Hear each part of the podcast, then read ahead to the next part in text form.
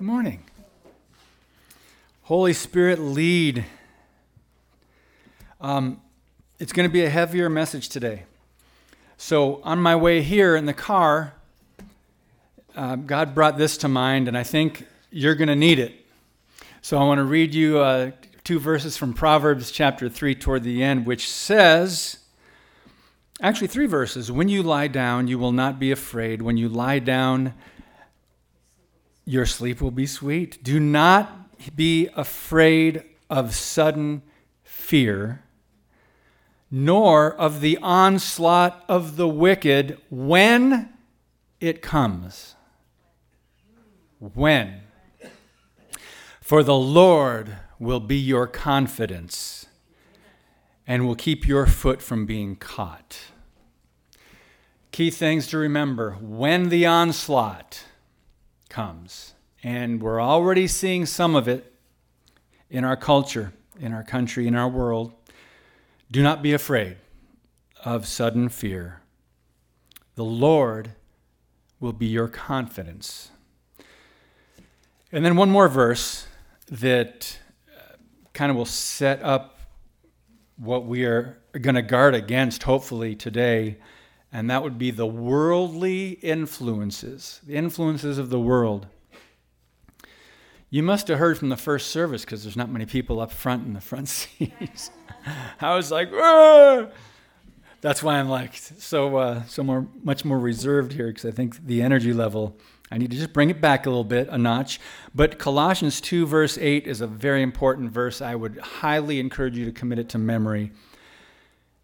It says, See to it that no one takes you captive through philosophy and empty deception, according to the tradition of men, according to the elementary principles of the world, rather than according to Christ.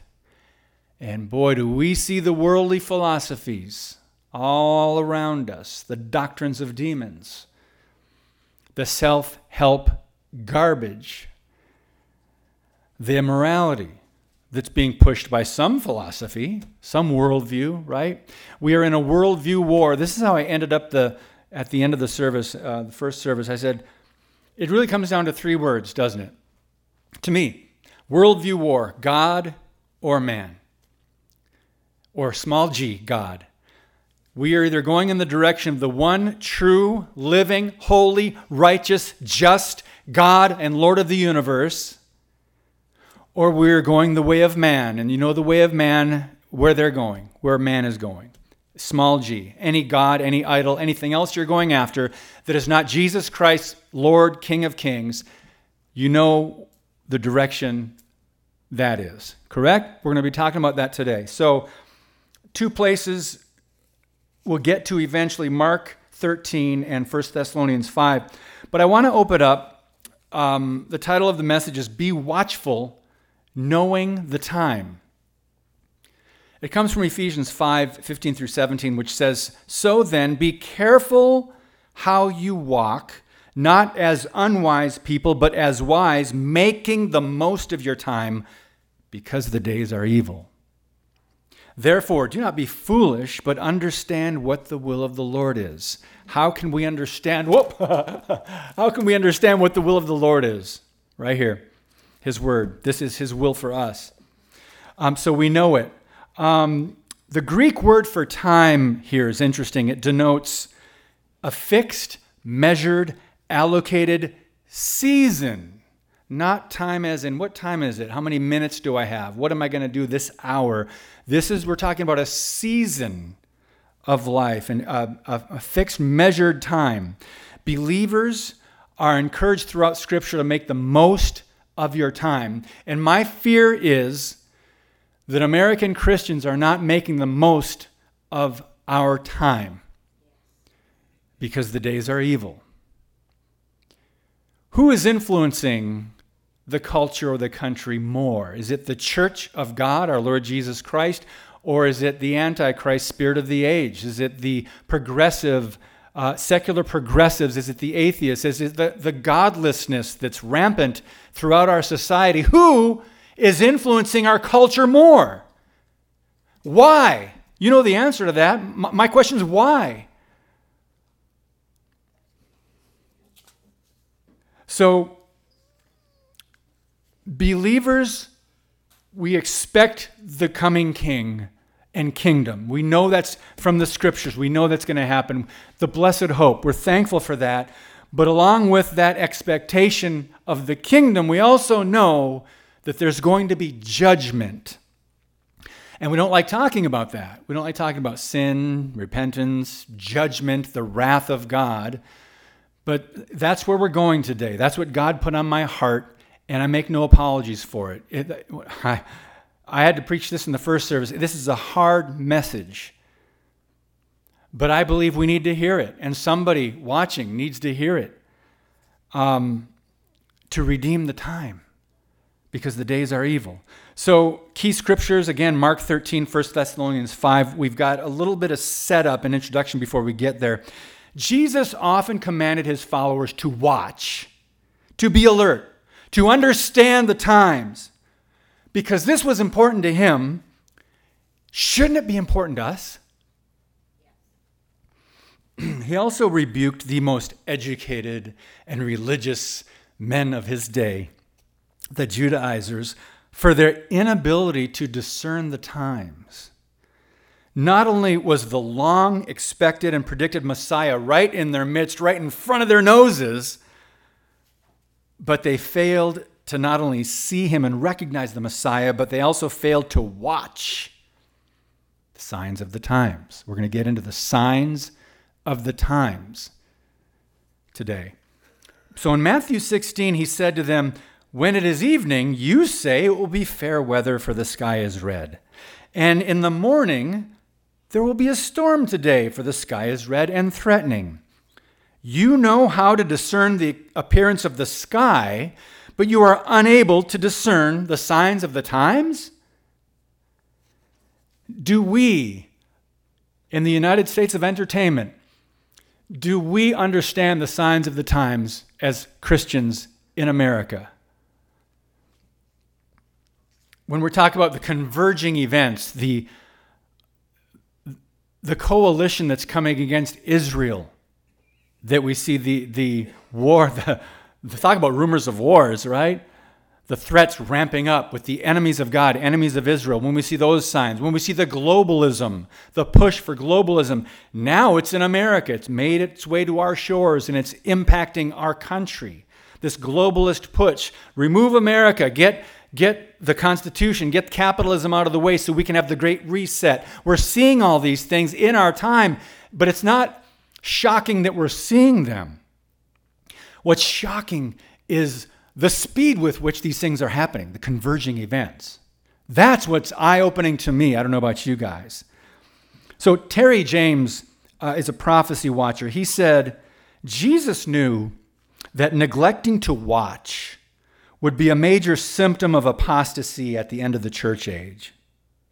He knew that people will be more and more caught up in the affairs of an increasingly sinful world the nearer history moves toward the tribulation era.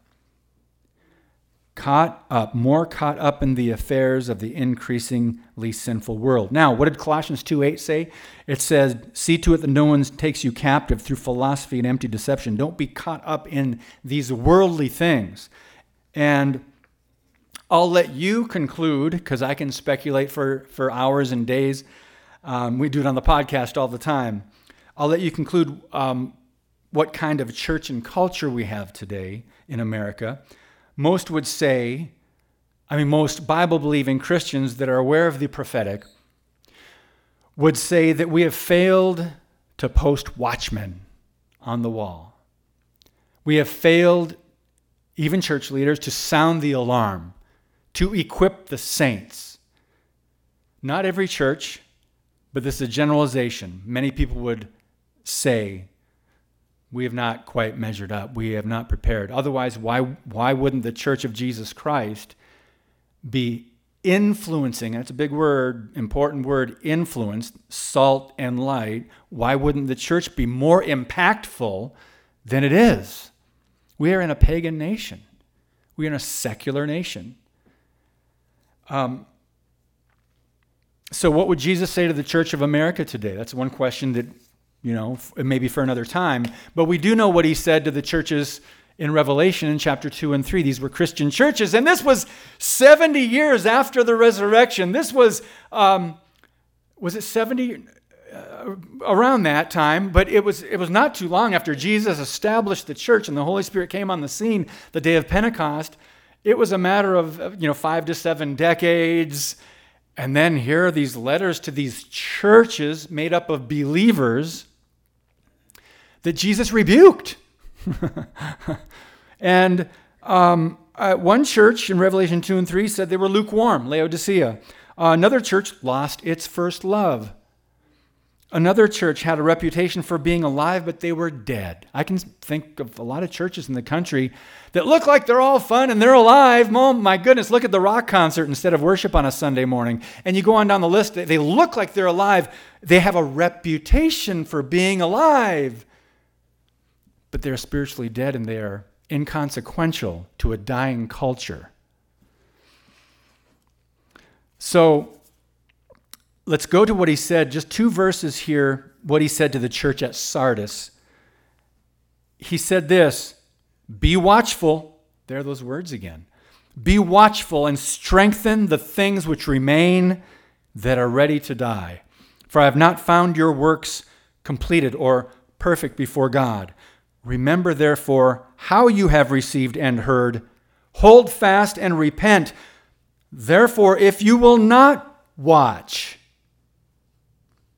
I will come upon you as a thief, and you will not know what hour I come upon you.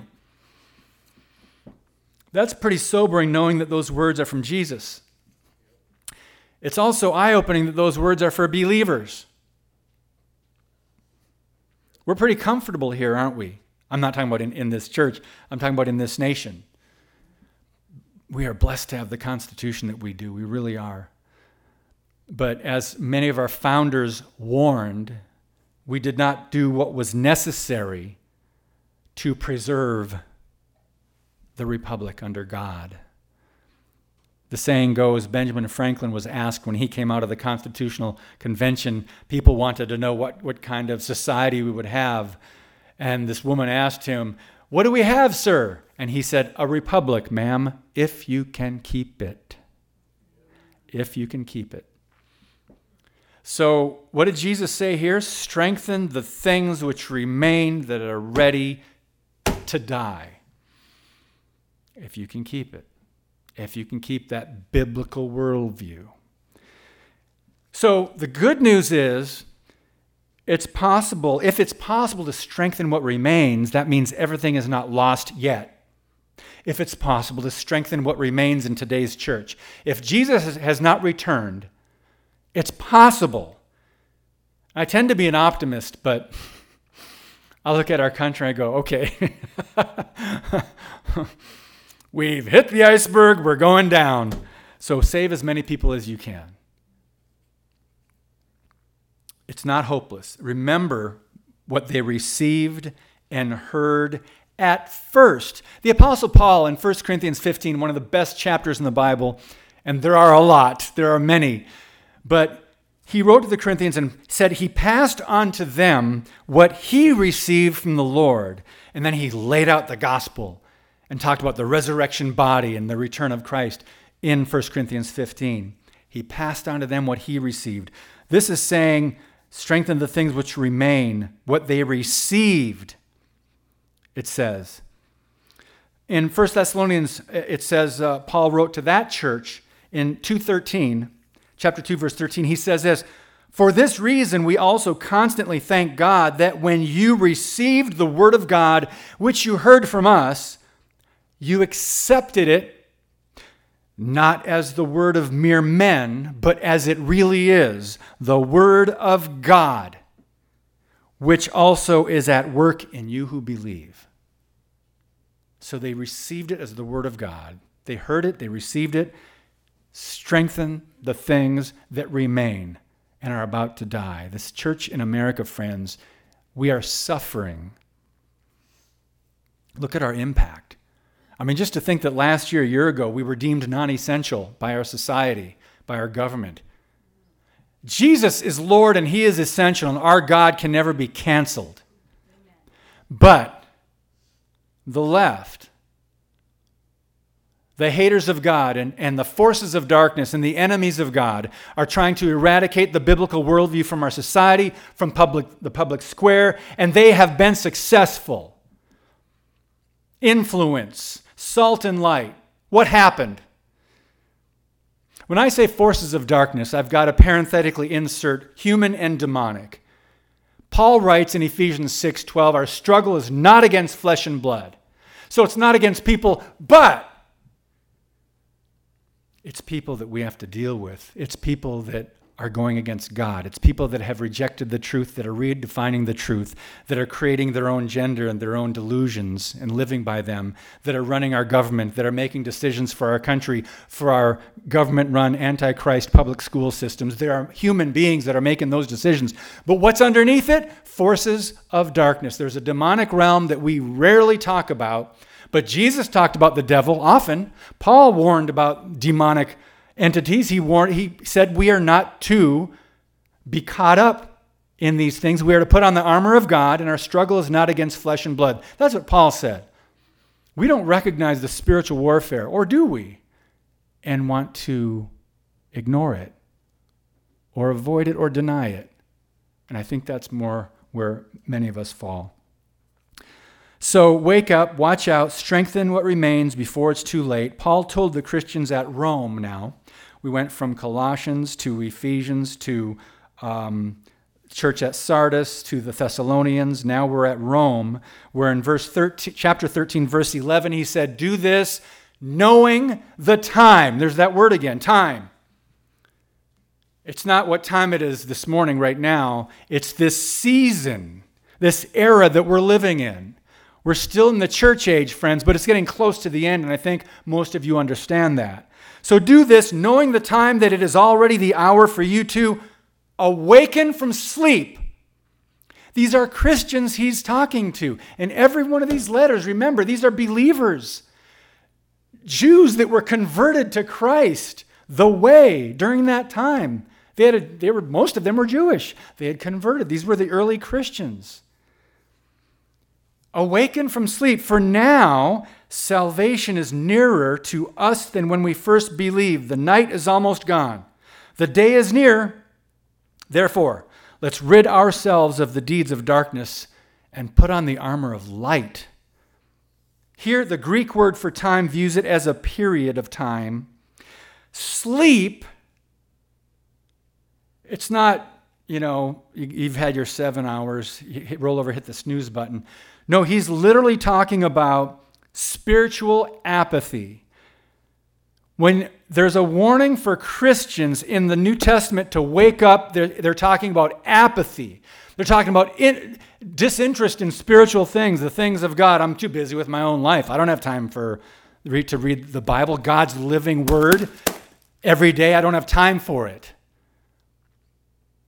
Spiritual apathy, indifference, disinterest in the things of God. How much time do you think we have left here before the return of Christ? Next question How much time do you have? Do I have on this earth?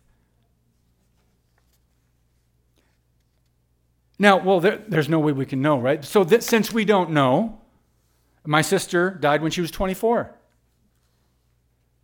Many of you know people, you know, children that die. Well, we think, well, we're going to be, live to be 70 or 80 or 90, and my mom's 90. My dad died at 62. How much time do you have? Do this knowing the time time to awaken from sleep, your spiritual apathy, your slumber, your spiritual indifference about the things of God.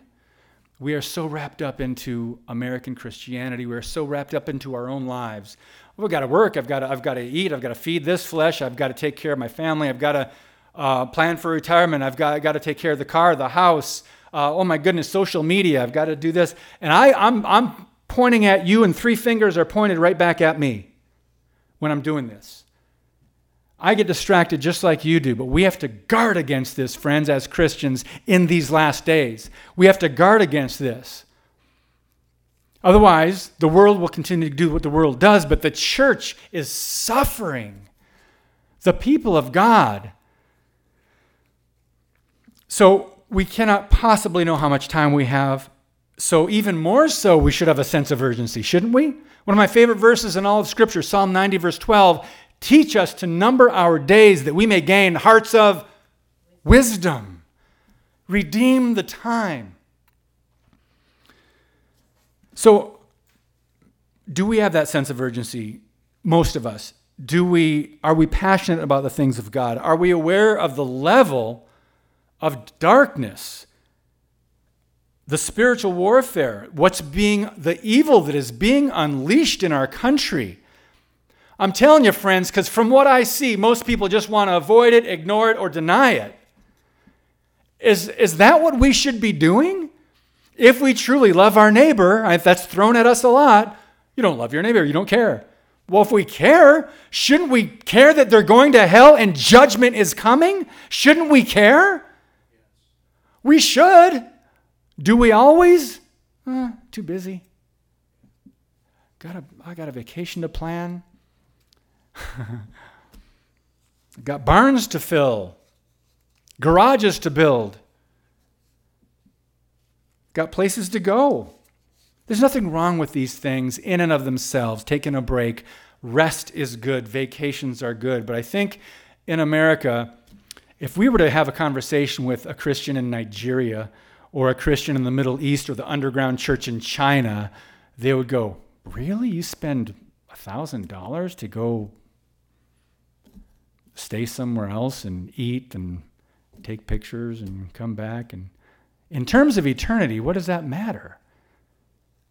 I struggle with this, you guys. I really do. That, that how to find that balance and redeem the time and understand what's happening around us. So, um, are we speaking the truth into these things that are happening all around us? Are we exalting Christ while we are exposing the works of darkness? Ephesians 5:11.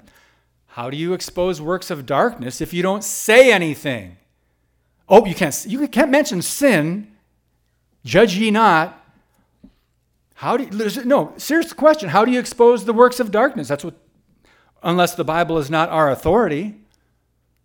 How do you expose the deeds of darkness? How do you sound the alarm and warn others? What happened to the, where are the watchmen? All right, flock, I'm going to guard you. Wolf, run. Sort out.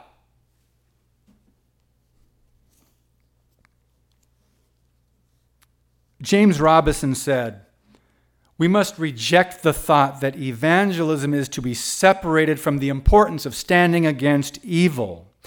We weren't saved just to escape this world and go to heaven.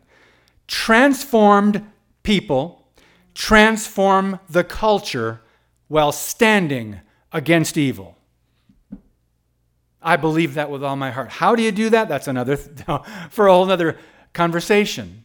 Transformed people. How are we transformed? By the renewing of our mind. How do we renew our mind? In the Word of God. How much time are you spending reading the Bible? I'm not talking about works. I'm not talking about chalking up things to do. I'm, I'm saying the Word of the one true, holy, living, just God of the universe, our Creator, who we have a relationship with thanks to Jesus Christ. How much time are you spending in this book?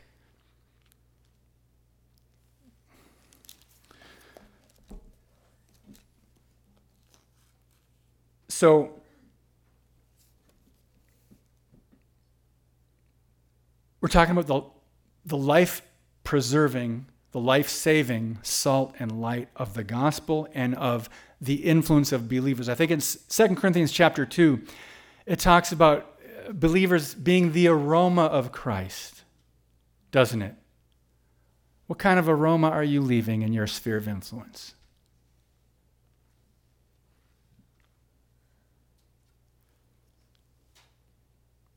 I told you this is going to be convicting, guys. I told you. I tried to warn you. but this is what God put on my heart. And I'm, I'm tired. I get so.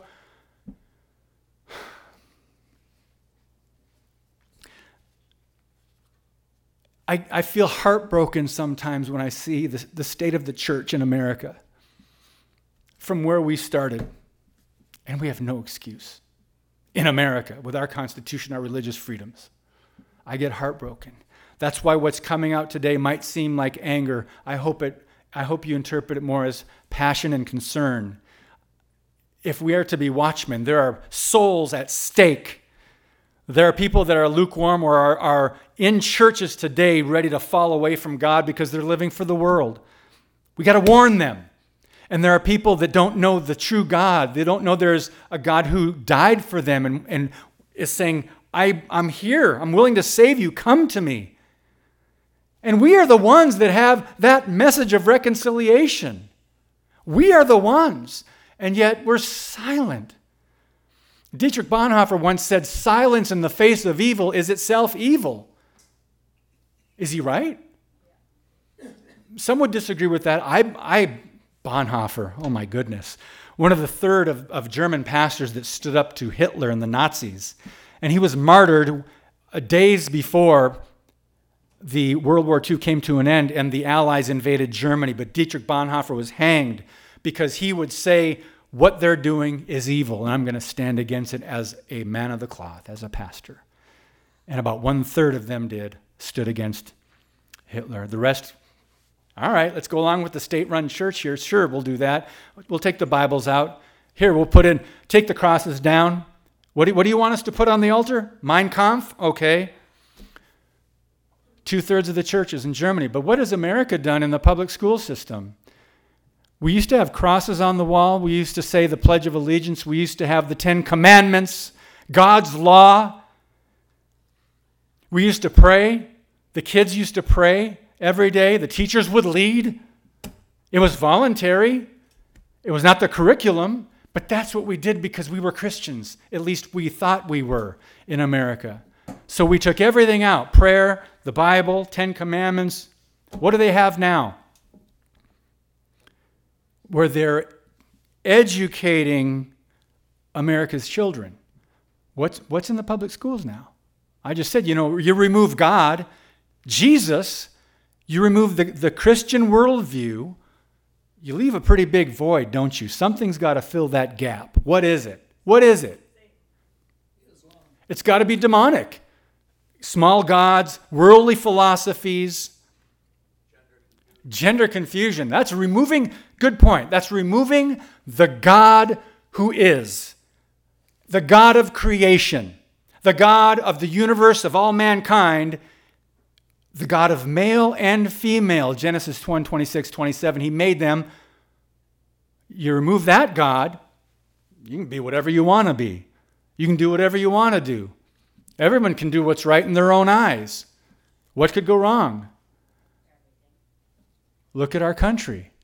We've raised, a gen- we've raised generations of children who are now executives at these big tech companies and these media companies that are now suppressing and silencing people like myself, pastors, people that speak the biblical Christian worldview. They are censoring us from government to the mainstream liberal media activists to the public school system to the university system, of course. What happens in the university doesn't stay in universities, right? And now at universities, most universities in America, the places of higher learning, higher education, you can now register as a freshman as one of many genders. One of however many genders, you just pick whatever you want. I think they're up to, I might know, 72 now or something. Anyway, I don't know. At universities, freshmen can register. This is what gender I, this is what, what I identify as today. How did we get here? I know I told this, this story before, and I'm, I'm really veering off my notes, but I think this is a valid point. Harvard University, the first universities in America were Christian. They were teaching theology.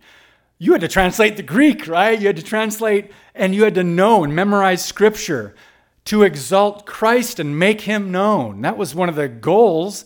Uh, uh, Harvard, Princeton, Princeton, Oxford, Yale, all these early, early universities.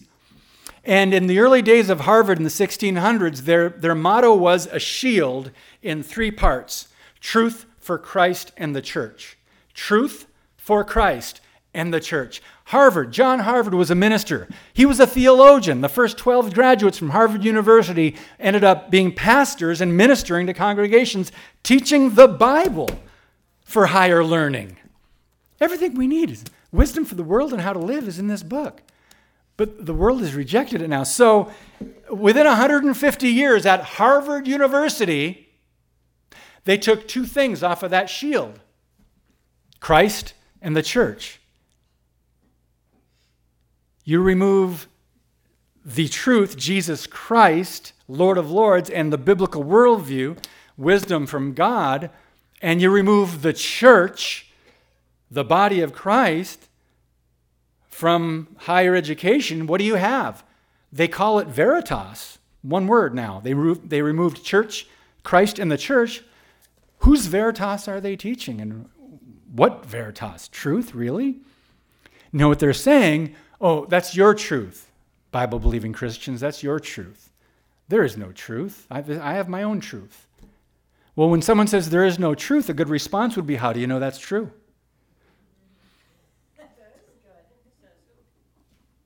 There is no truth. But that's what they're teaching. You can make up your own truth, life, gender, future. You can be whatever you want. Doctrines of demons. So let's go to uh, Mark chapter 13 and just some select verses. It's a big chapter. It parallels, obviously, uh, Matthew chapter 24. Um, Mark 13, Jesus predicted the coming destruction of the temple, which prompted questions, naturally, from the disciples. Um, so think about this. If they were saying, remember when the Titanic was built and set out to sail? Uh, many people would say, even God couldn't sink this ship. Do you remember that? How, eh, what, what would you think if someone were to predict the Titanic's going to hit an iceberg and it's going to go down?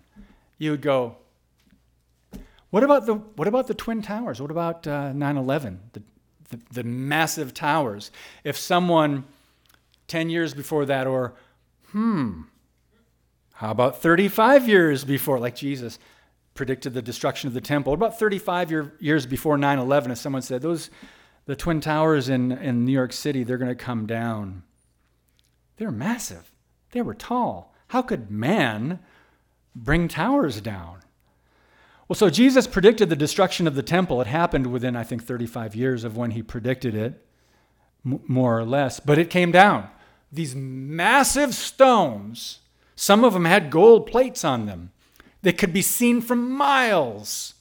It was brilliant. It was impressive, uh, an impressive structure of man. Jesus said, Not one stone will be left on another. And the disciples, the people that followed him, knew, well, Jesus doesn't lie and he doesn't exaggerate, so we've got to find out what he's, what he's talking about here. So they said in verse 3, Mark 13, Tell us when will these things come about and what will be the sign when all these things are going to be fulfilled? And Jesus began to say to them, See to it that no one misleads you. Watch. Notice he didn't say, they said when? Um, in 150 AD, or 70 AD, or 1997, or 2021. No, first thing out of Jesus' mouth was, See to it that no one misleads you. Don't be deceived by anything that's going to happen by any man that's going to come spewing something that is not of God. Um, another key prophetic warning in this chapter, if you go down to verse 13, another sign that we understand today, and you will be hated by everyone because of my name, but it is the one who has endured to the end who will be saved. Now, that endurance doesn't mean we can save ourselves by enduring. What it means is perseverance during troubled times. Jesus said, In me you, in me you will have peace. In this world you will have tribulation. But, he didn't stop there, but take heart, I have overcome the world. So in verse 19 now, notice he describes great tribulation in the future, great meaning a long duration characterized by extreme pressure and continual anguish. Human beings will be going through this, friends. Human beings, people on this earth will be going through this. Now, this is the great capital G tribulation at the end of the age. So, toward the end of the discourse now, let's skip down to verse 33 in Mark 13. Jesus warns to be watchful again. He says, first of all, he, he states he is authoritative and his word is eternal. He says, Heaven and earth will pass away, but my words will not pass away.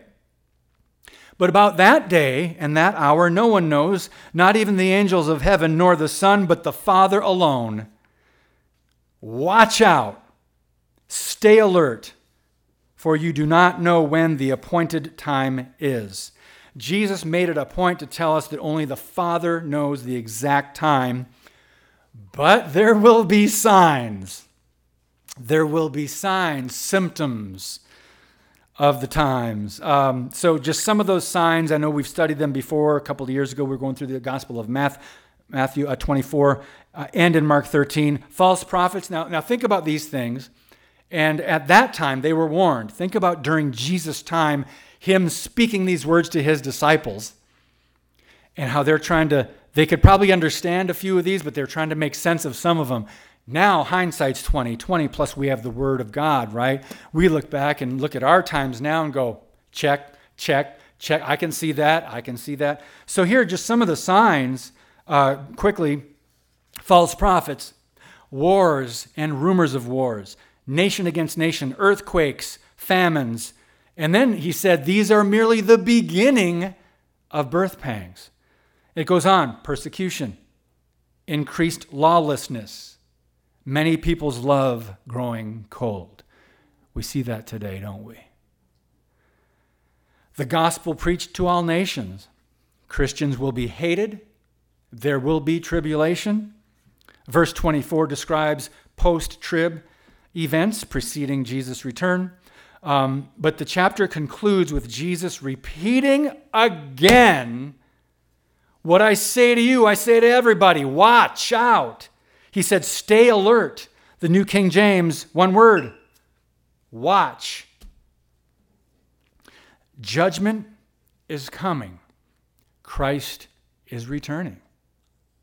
Just like he said. I don't think I live like it all the time. I trust that maybe most of you don't always live like it, but he is returning. Um, but this time, he won't be coming as a meek and mild lamb preparing for another slaughter. You know, we've been sold on the baby in the manger at Christmas, and we often think Jesus of Jesus in those terms just an innocent, peaceful baby. So cute. But when he returns, he's coming to judge the nations, riding a white horse with a sharp two edged sword coming out of his mouth. That means he is going to speak the word of God. It will divide people. He will judge the nations. He will rule with an iron scepter. And he is coming back as the lion of the tribe of Judah, not that little old lamb we know about. And he is going to be and is the conquering King of kings and Lord of lords. This is very real. Otherwise, this book is a lie. But if you believe this is our authority and you believe the Bible is true and inerrant, which even some churches in America, sad to say, don't believe that about this book that is an inspired, the Word of God, the Word of truth, then we know there will be a very same Jesus, but different season, different time, different purpose when he returns. There are 19 uses. By the way, look at Revelation 19 if you want to read that description. I think it starts in around verse 10 or 12 about that returning King Jesus and he talks about he's coming back to make war. Wait a minute, I thought Jesus was all about peace. Interesting. Hmm, the Prince of Peace making war. Wrap your head around that. So, in the pages of Scripture, there are 19 uses of the day of the Lord in the Old Testament. In the New Testament, four, I believe. This is also referred to as the day of doom. I'm just being real with you today, friends. We don't hear this a lot. The day of vengeance. The, the New Testament calls it a day of visitation and also the day of wrath. These are terrifying judgments of God that will be poured out on this earth. There's something we need to clarify real quick uh, about not times, seasons, future wrath. Go to 1 Thessalonians chapter 5. I think I told you we were going there. 1 Thessalonians 5, and look at what the Apostle Paul writes to the believers there. He says, Now, as to the periods and times, brothers and sisters, you have no need of anything to be written to you, for you yourselves know full well that the day of the Lord is coming, just like a thief in the night. Then it says something very interesting. Well, everyone is saying peace and safety. They are saying peace and safety. Then sudden destruction will come upon them, like labor pains upon a pregnant woman, and they will not escape. But you, here's differentiating the world from the true believers now, differentiating those who have rejected God from born again Bible believing Christians and those who have received Jesus Christ as Lord and Savior. But you, brothers and sisters, are not in darkness so that the day would overtake you like a thief.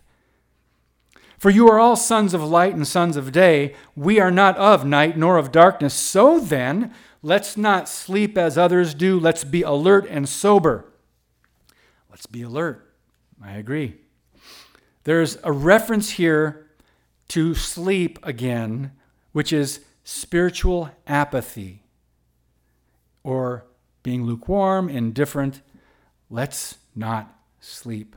That's why they say, they say wake up so, so many times. But verse 9, note verse 9 uh, that says, God has not destined us for wrath, but for obtaining salvation through our Lord Jesus Christ. Now, Salvation is eternal life in Christ. That's where we are headed, God willing. If you have placed your faith and trust in Christ alone for salvation, not our own works, not a worldly system, not anything else, but in Him alone, the one true living God who died for our sins, and we have repented and have turned to Him, and are now, as an authentic reaction or work of our conversion, we are living and doing good works, then we are not asleep. We are going to be saved. Um, we are saved, we were saved, and we're going to be saved. Does that make sense?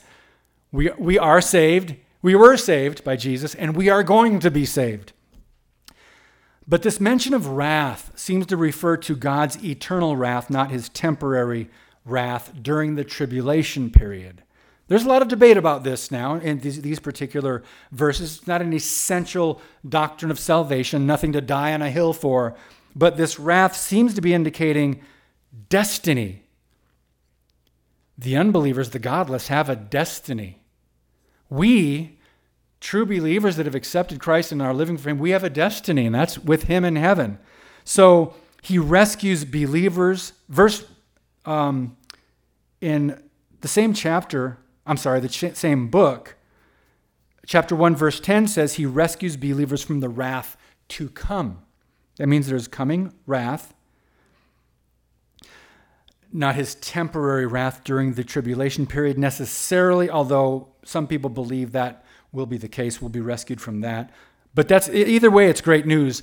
If we are rescued, our destiny from our destiny, the, the some that are heading toward that destiny of God's judgment and wrath because they have rejected Him, we don't have to worry about that. So, thank God, right?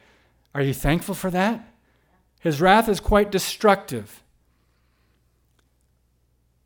the first three and a half years of the tribulation, half of the world's population dies. God's wrath is unleashed at the end of the seven year period and also at the end of the millennium. These are actually 1,000 years apart if you're thinking about the timeline um, of the Great Tribulation and then the millennium. Inquiring minds, though, we want to know when. How close are we? And there are date setters, they have been wrong, false prophets. But the warning for us seems to be watch. Notice again, though, the warning that, that in here, this passage of Scripture, 1 Thessalonians 5, the day could come as a thief in the night. It's important to note here this phrase is never used in reference to the rapture of the church. Why? Well, a thief indicates stealing indicates surprise or shock, something that's going to you can be anxious about or fearful of. We are not to be fearful of the rapture if we're saved, right? We're not fearful of the rapture. But so why the references to a thief in the night? Different kind of warning.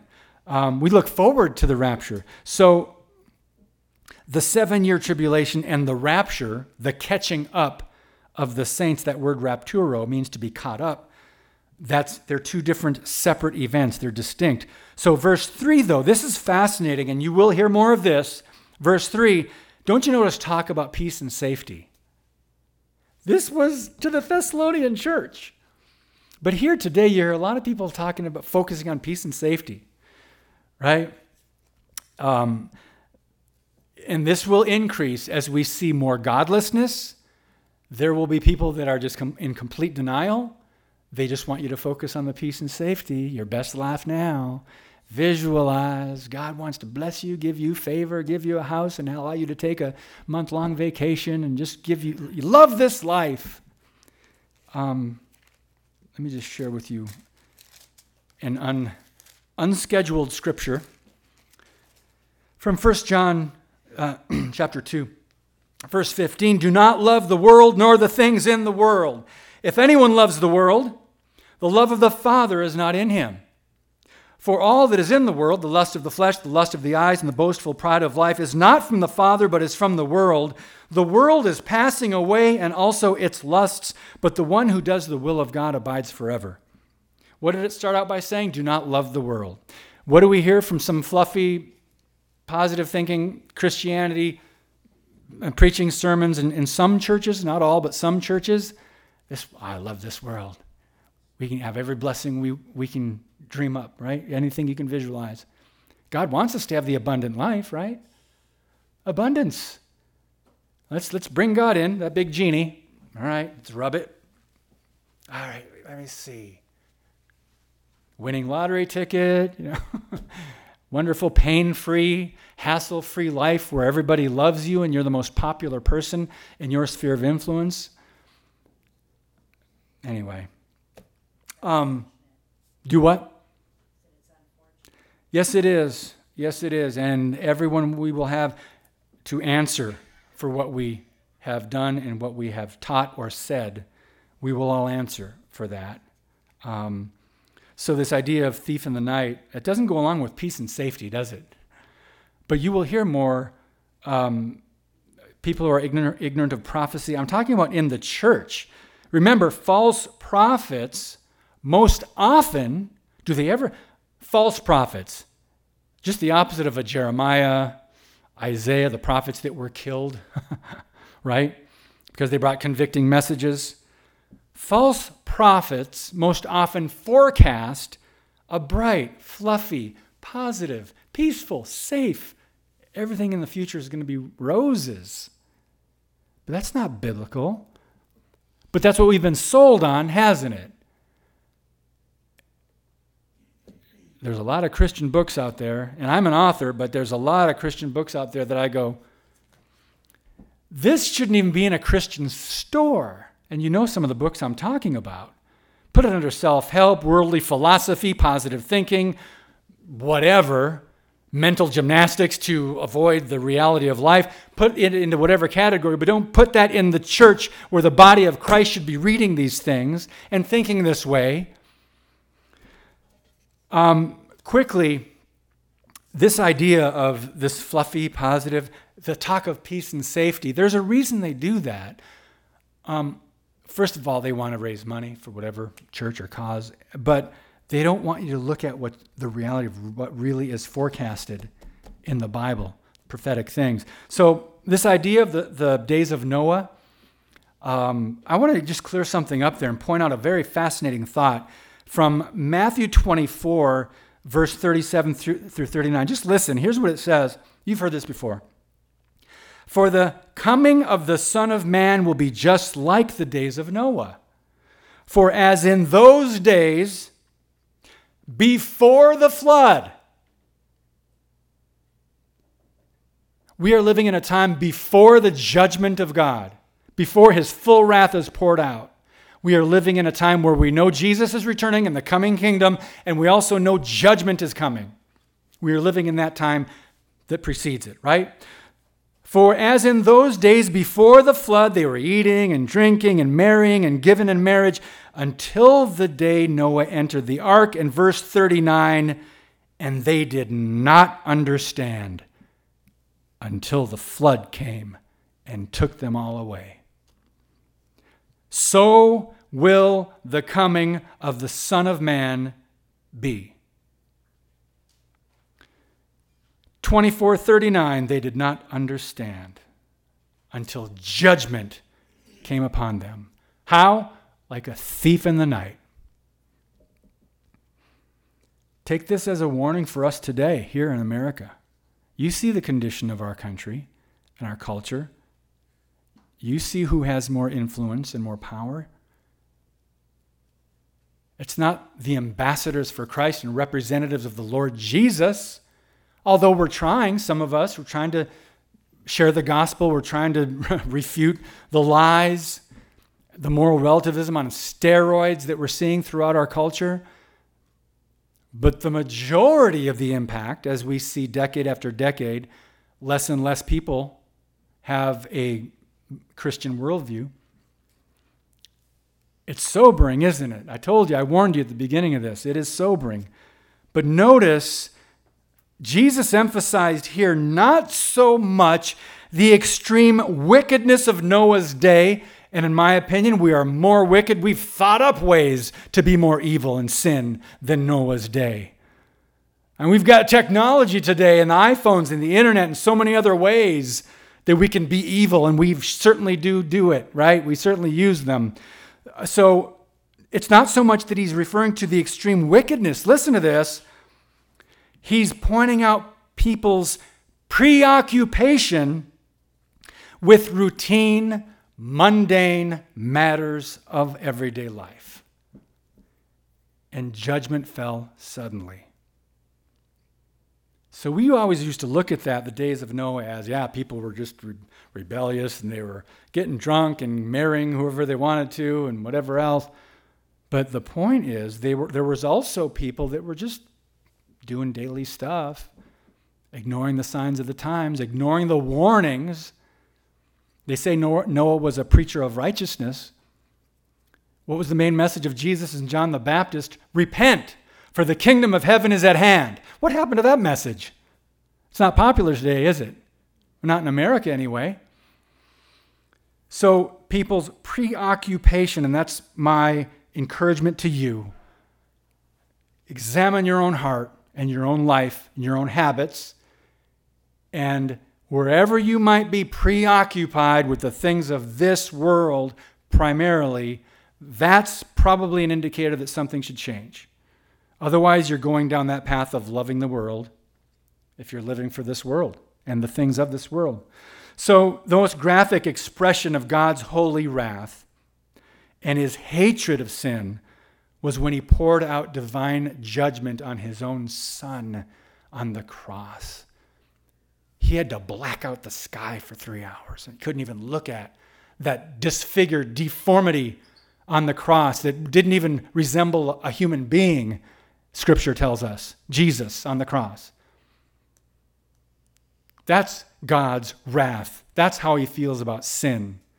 And that hasn't changed. That hasn't changed how uh, it's a holy, he is a holy God. So, very quickly, there are five kinds of wrath that I find to be very interesting if you were to look. First of all, the eternal wrath, which is a destiny, right? That's a destination for some. Eternal damnation and separation from God. Eternal wrath, hell, a final destination. Number two, eschatological wrath, which is the day of the Lord, the final day, capital D, judgment day. Then, number three, cataclysmic wrath, such as the flood, the worldwide, the global flood.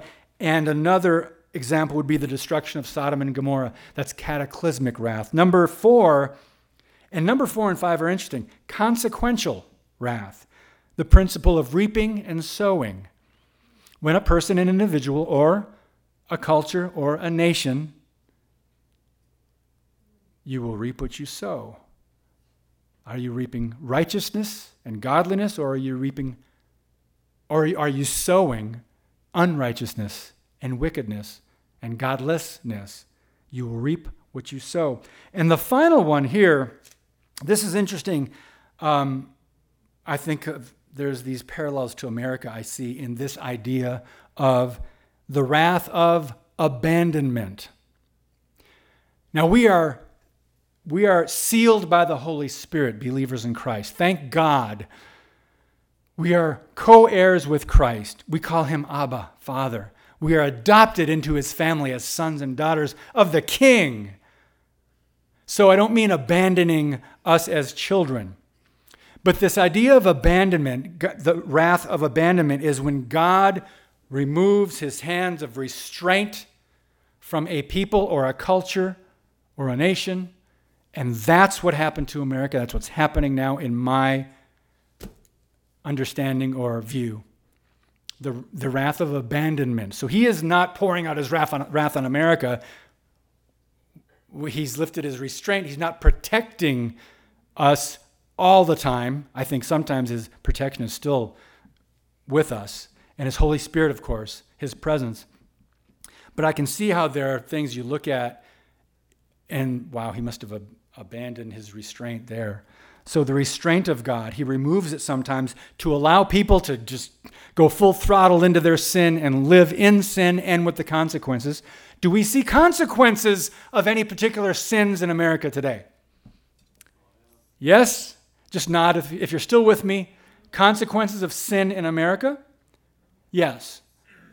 So that's this idea. So it's not God intentionally pouring out his wrath, but he's allowing it, isn't he?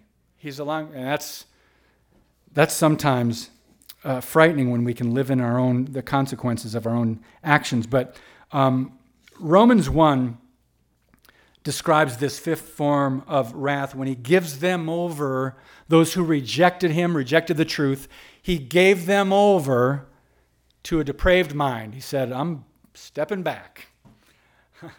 you think you know better? All right? Everyone's doing what's right in their own eyes. What's true for you is not true for me. Oh, okay, all right, do whatever God says. All right, I'm giving you over to what you want. So he, he has abandoned the wicked throughout history. Let me clarify something he it might you might think wait a minute doesn't that contradict with god so loves the world and he gave his only when he abandons the wicked it's those who have already rejected him rebelled against him living in disobedience he says all right have it your way but there is free will there's the choice of every human being now the tragic example of romans 1.18 for example is all too familiar uh, to us today and that the level of judgment that we are under. You know, we can speculate about that. But here's how the Apostle Paul describes it briefly. Um, Romans 1:18 and 19, it says, The wrath of God is revealed from heaven against all ungodliness and unrighteousness of people who suppress the truth in unrighteousness, because, verse 19, that which is known about God is evident within them for God made it evident to them. Wow. What does that tell you? No excuse. We have no excuse. It's quite clear, though. Let me just make a point. This is not an impulsive outburst of anger by a holy God.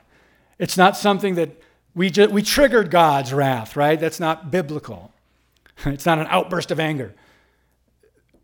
This action by the holy Lord of the universe had been settled, and is, it is a determined response against sin by a righteous God.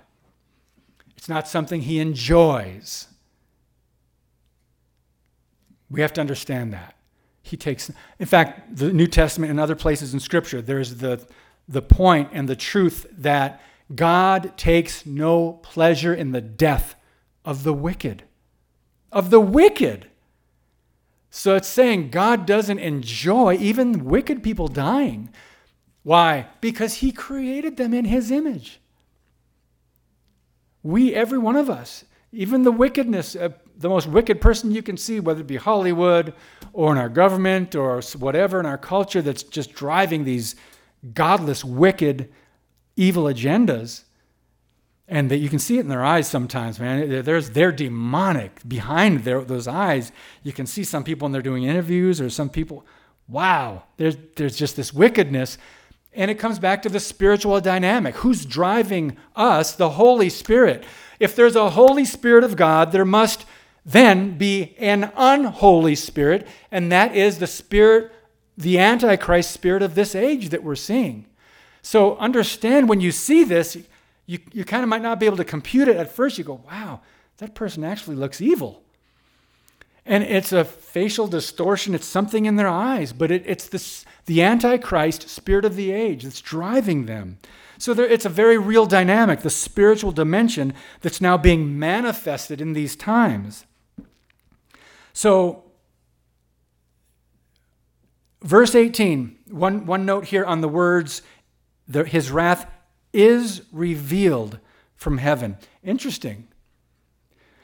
The word there, revealed, means to uncover, make visible, or make known. Five minutes and we'll be done. So God reveals his wrath in two different ways. It's either indirectly or directly. Indirectly through the natural consequences of violating his universal moral law, or directly through his personal intervention. We also know uh, from this verse that look how, look how that's worded in verse 18. God pours out wrath against all ungodliness. Whew. How many of you know there's a lot of ungodliness in this world today? He pours out wrath against not you, not me, not necessarily even the person, but this ungodliness that is rampant and more is coming, but we're seeing signs, aren't we?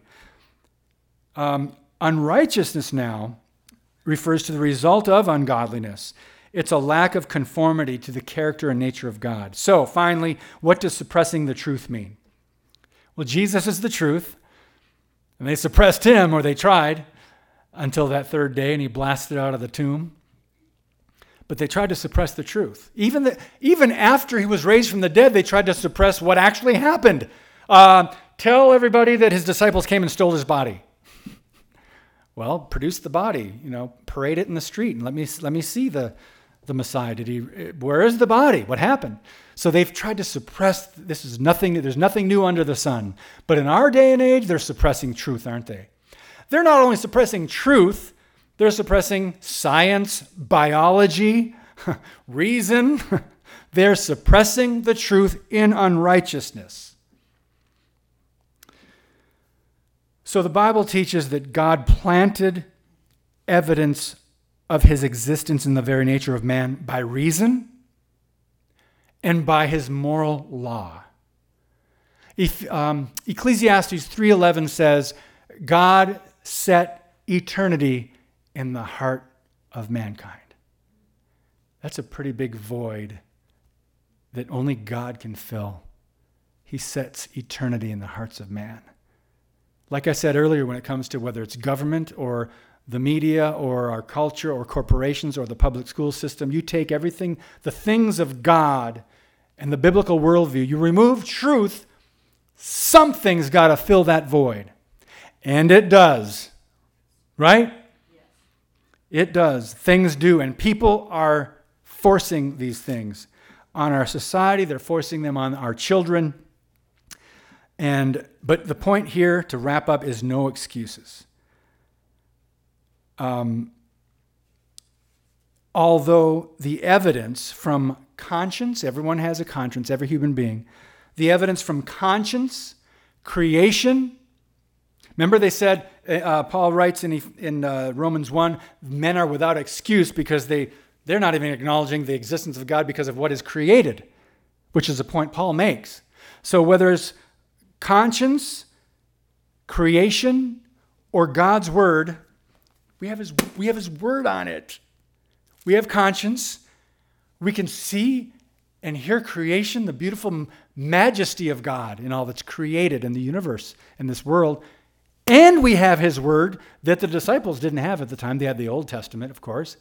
But 2020, we have got we've got this book now with a lot of prophetic information here. We know about God. He knows the kind of relationship he wants to have with us. He, we know the kind of life that this book wants us to live. How are you transformed by the renewing of your mind? How do you renew your mind?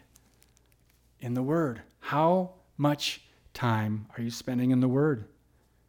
If you have a relationship with the one true living God, which we do as born again believers, we now, right through the veil, right? The veil was torn from top to bottom. Jesus paved the way. We can now go right into the Father's presence and have that communion, and we can have that relationship with God. And He can speak to us anytime we want. We can ask Him to speak. And we have a prayer, a relationship, a communication that is constant or should be. So, to wrap up, no excuses evidence from conscience, creation, God's word. It is irrefutable, then, to most of us who can still reason and look at what we're laying out here. It is irrefutable. But men and women, but mankind, choose to resist, to rebel, to oppose the truth. Why? Sin is more appealing to them in the moment. And we all sin and there's forgiveness. But some choose to completely go away, turn away from God, and don't want anything to do with Him, and choose to live certain lifestyles, behaviors, and lifestyles. Holding fast to your sin, that's how the Bible would put it. Hold fast. I want to hold fast to God and His truth and the Holy Spirit. So, to sum up, just some simple words and phrases that we went through today, and I know this was heavy. Um, wake up be alert, understand the times, understand the lateness of the hour. Don't be deceived. Redeem the time. Strengthen what remains. Warn others. And as Jesus said, watch. So now I'll wrap up by just sharing that verse again in, in Proverbs that I start with, started with. Do not be afraid of sudden fear, nor of the onslaught of the wicked when it comes, for the Lord will be your confidence and will keep your foot from being caught. So then, be careful how you walk, not as unwise, but as wise, making the most of your time, because the days are evil. Therefore, do not be foolish, but understand what the will of the Lord is. Uh, Father, thank you for your truth. Thank you for your word that it is eternal as you say, Lord, we recognize your sovereignty and your faithfulness and your authority. And we recognize that heaven and earth will pass away, but your word will not. So, Father, help us to live according to it. Help us. There were a lot of scripture shared today and a lot of commentary.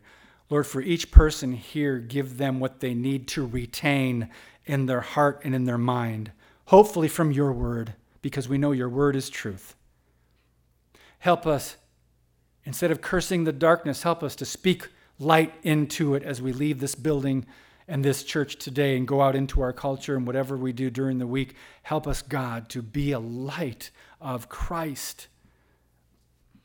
And help us to be some preserving salt while there's still time. May we be messengers of reconciliation and truly love our neighbors enough to tell them the truth. We know what is coming, Lord. We can only imagine the details, but your word spells it out quite clearly. And it is sobering, but we don't have to be afraid because we know who governs the universe. And we know your timing is perfect. And we ask that your will be done on earth as it is in heaven. Bless each one today. Encourage their hearts, strengthen them. Help us to remain, or strengthen the things that remain. Help us to remember what we need to remember from your truth today from Scripture. We love you, oh God. Thank you for your sacrifice of Jesus. And thank you for sending the Holy Spirit, for giving us everything we need for life and for godliness. In Jesus' name, amen.